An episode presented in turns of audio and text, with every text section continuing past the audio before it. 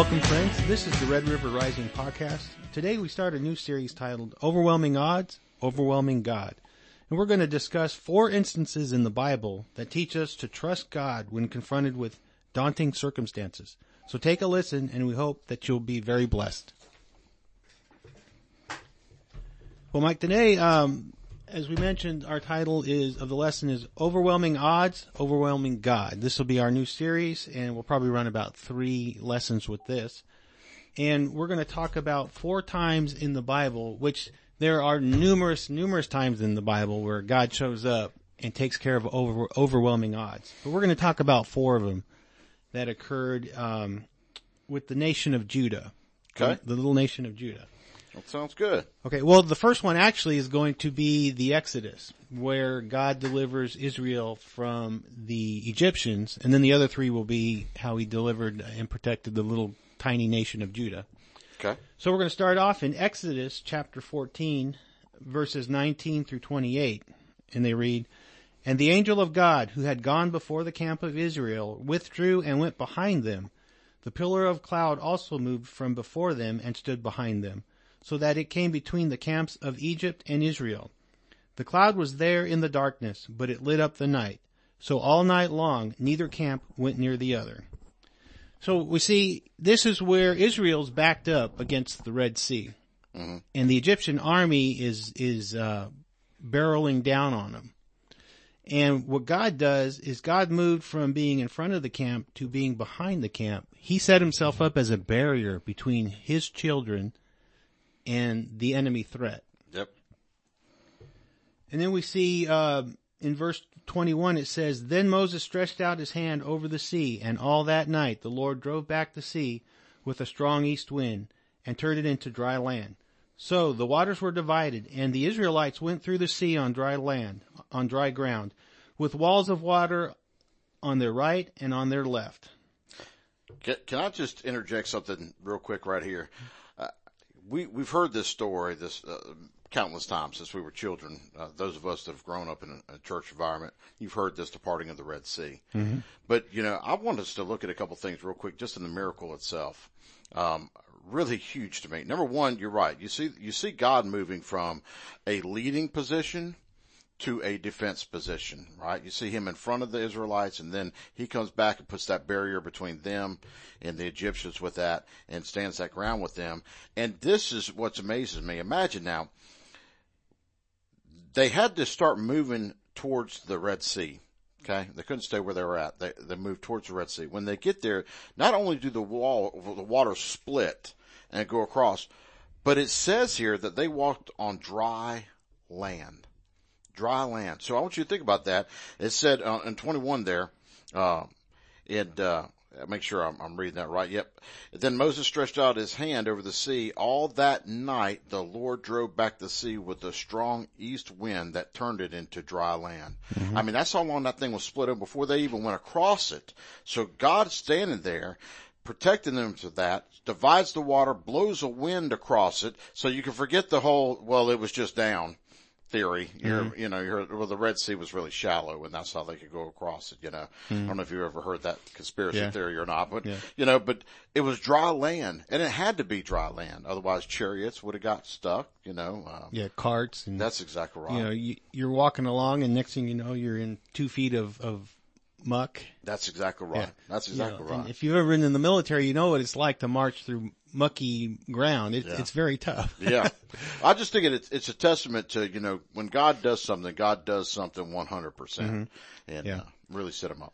And, and even though God gets all the glory and we know it was through his power this great miracle was done, he did it through Moses stretching out his hand. Mm-hmm. So God chooses to work great miracles through us right. if we just do the simple act of faith. That's right. That's right. Okay, so uh, so they walk through on dry land and they see the water on the right and their left. And then we get to verse 23 and it says, And the Egyptians chased after the men, all Pharaoh's horses, chariots, and horsemen, and followed them into the sea. At morning watch, however, the Lord looked down on the army of the Egyptians from the pillar of fire and cloud, and he threw their camp into confusion. He caused their chariot wheels to wobble so that they had difficulty driving. Let us flee from the Israelites, said the Egyptians, for the Lord is fighting for, for them against Egypt. So this is very interesting. God sets, sets himself up as a barrier between right. Israel and Egyptians, but at one point he allows the Egyptians to get through. Right. And to, uh, follow them into the seabed. Mm-hmm.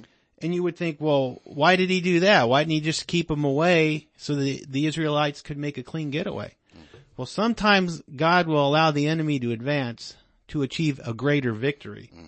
Because we know we're going to see here what happens to the Egyptian army, and we, you know, everybody knows the story. Right.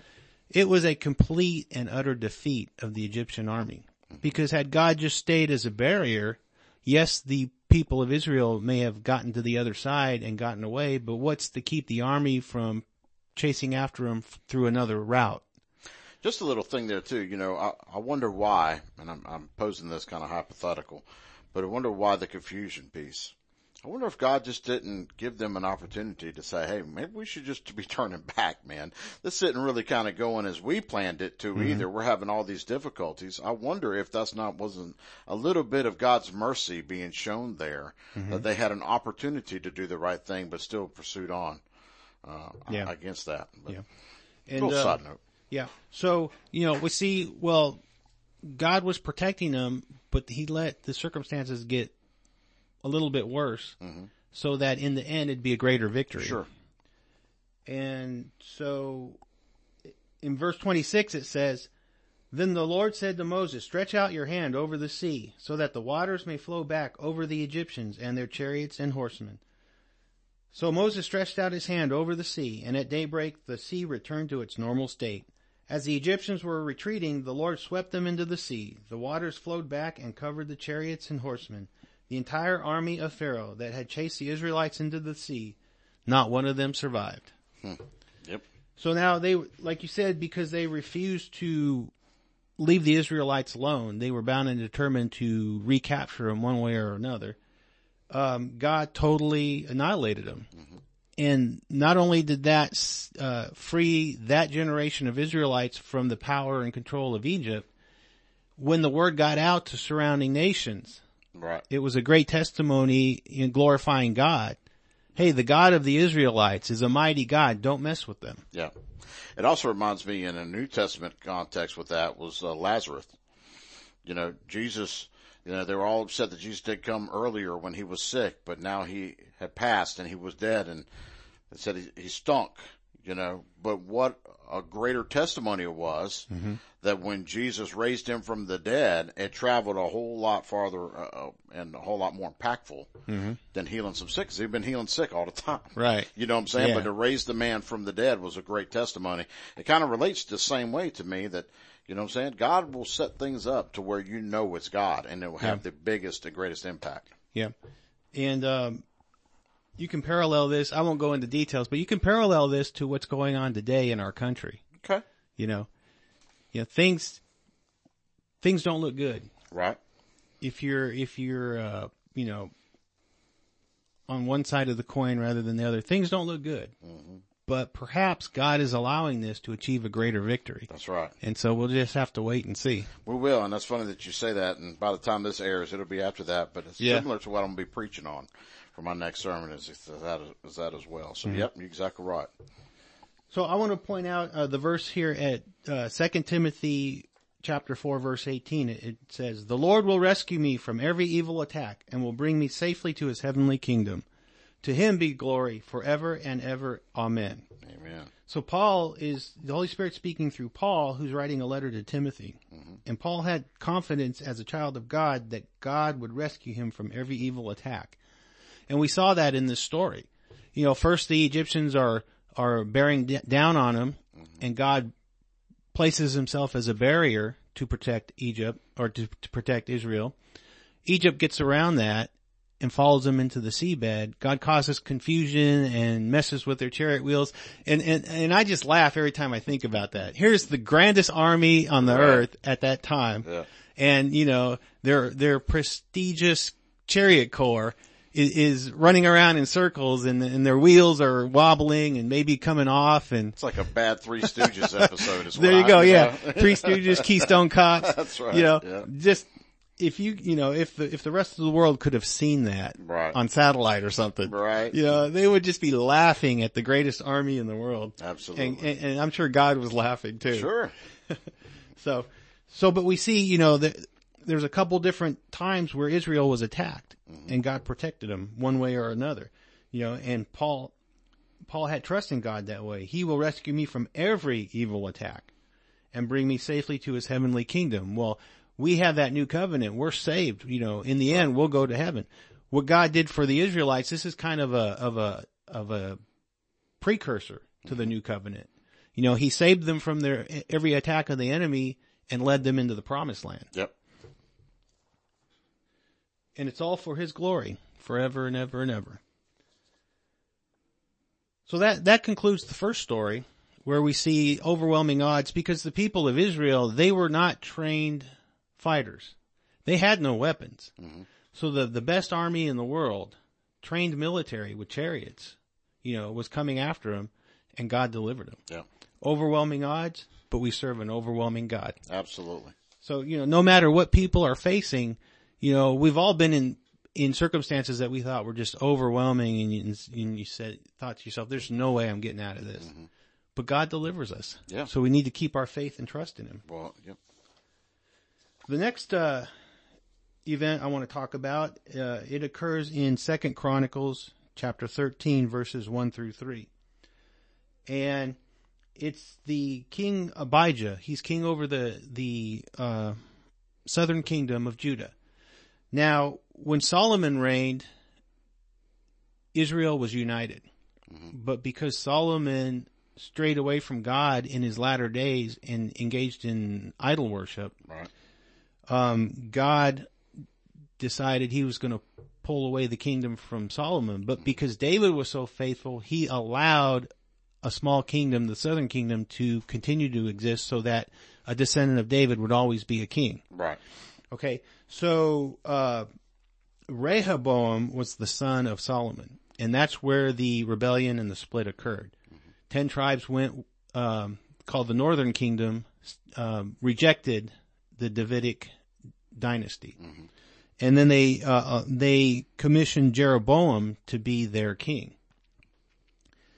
And then uh, Rehoboam, so Rehoboam was king of the southern kingdom, Jeroboam was king of the northern kingdom, and they were at war the whole time. Then Rehoboam dies, and Abijah, his son, becomes king of Judah.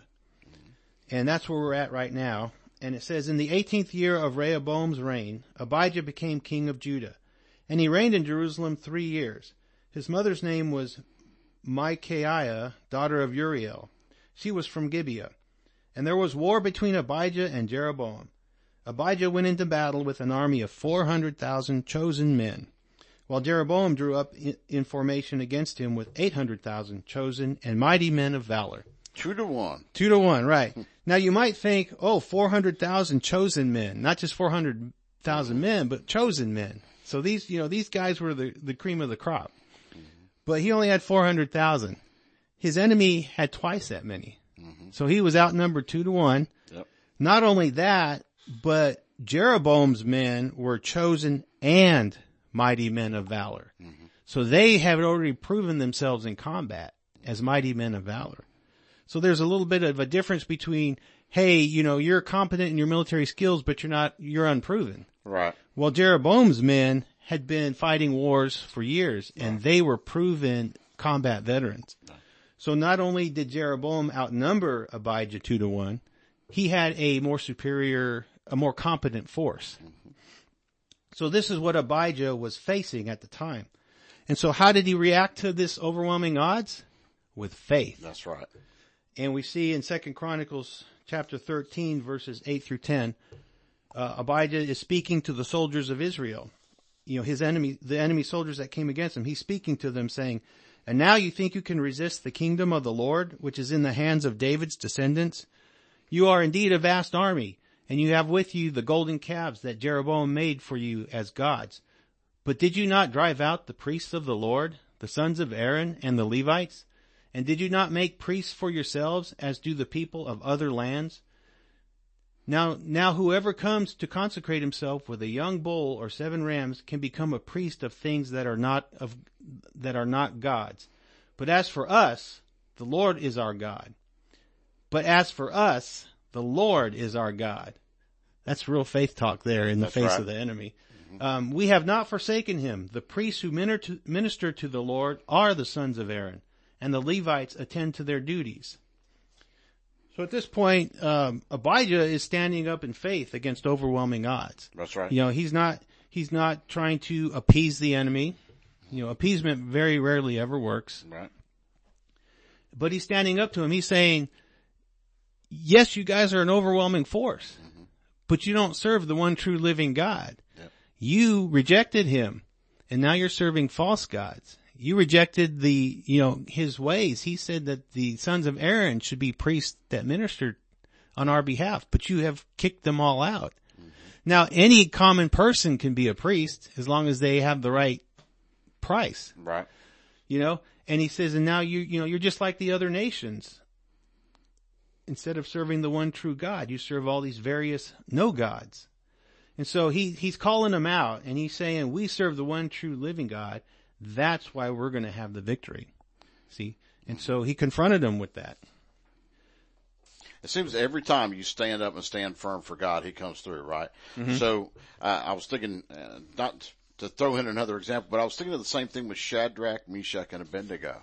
Mm-hmm. They stood their ground, and every time we see in the Old Testament when somebody stands their ground for right and stands for God, God doesn't just show up; He shows up in a miraculous way, right each and every time. yeah and that is an excellent example for how this story unfolds Oh, wonderful! Well, I look forward to a little, that then. a little teaser things get worse before they get better Yep, that sounds familiar too, doesn't it? Yeah. Absolutely. Well, Rick, yep, I've enjoyed today and, uh, had a good time with this. Look forward to hearing the rest of this. I'm a little eager to find out what, uh, what's going to happen, but join us next time. We'll continue discussing the overwhelming, uh, God that can, uh, Uh, overwhelm the odds. Amen. amen All right. Until the next time, prepare your heart for the coming revival.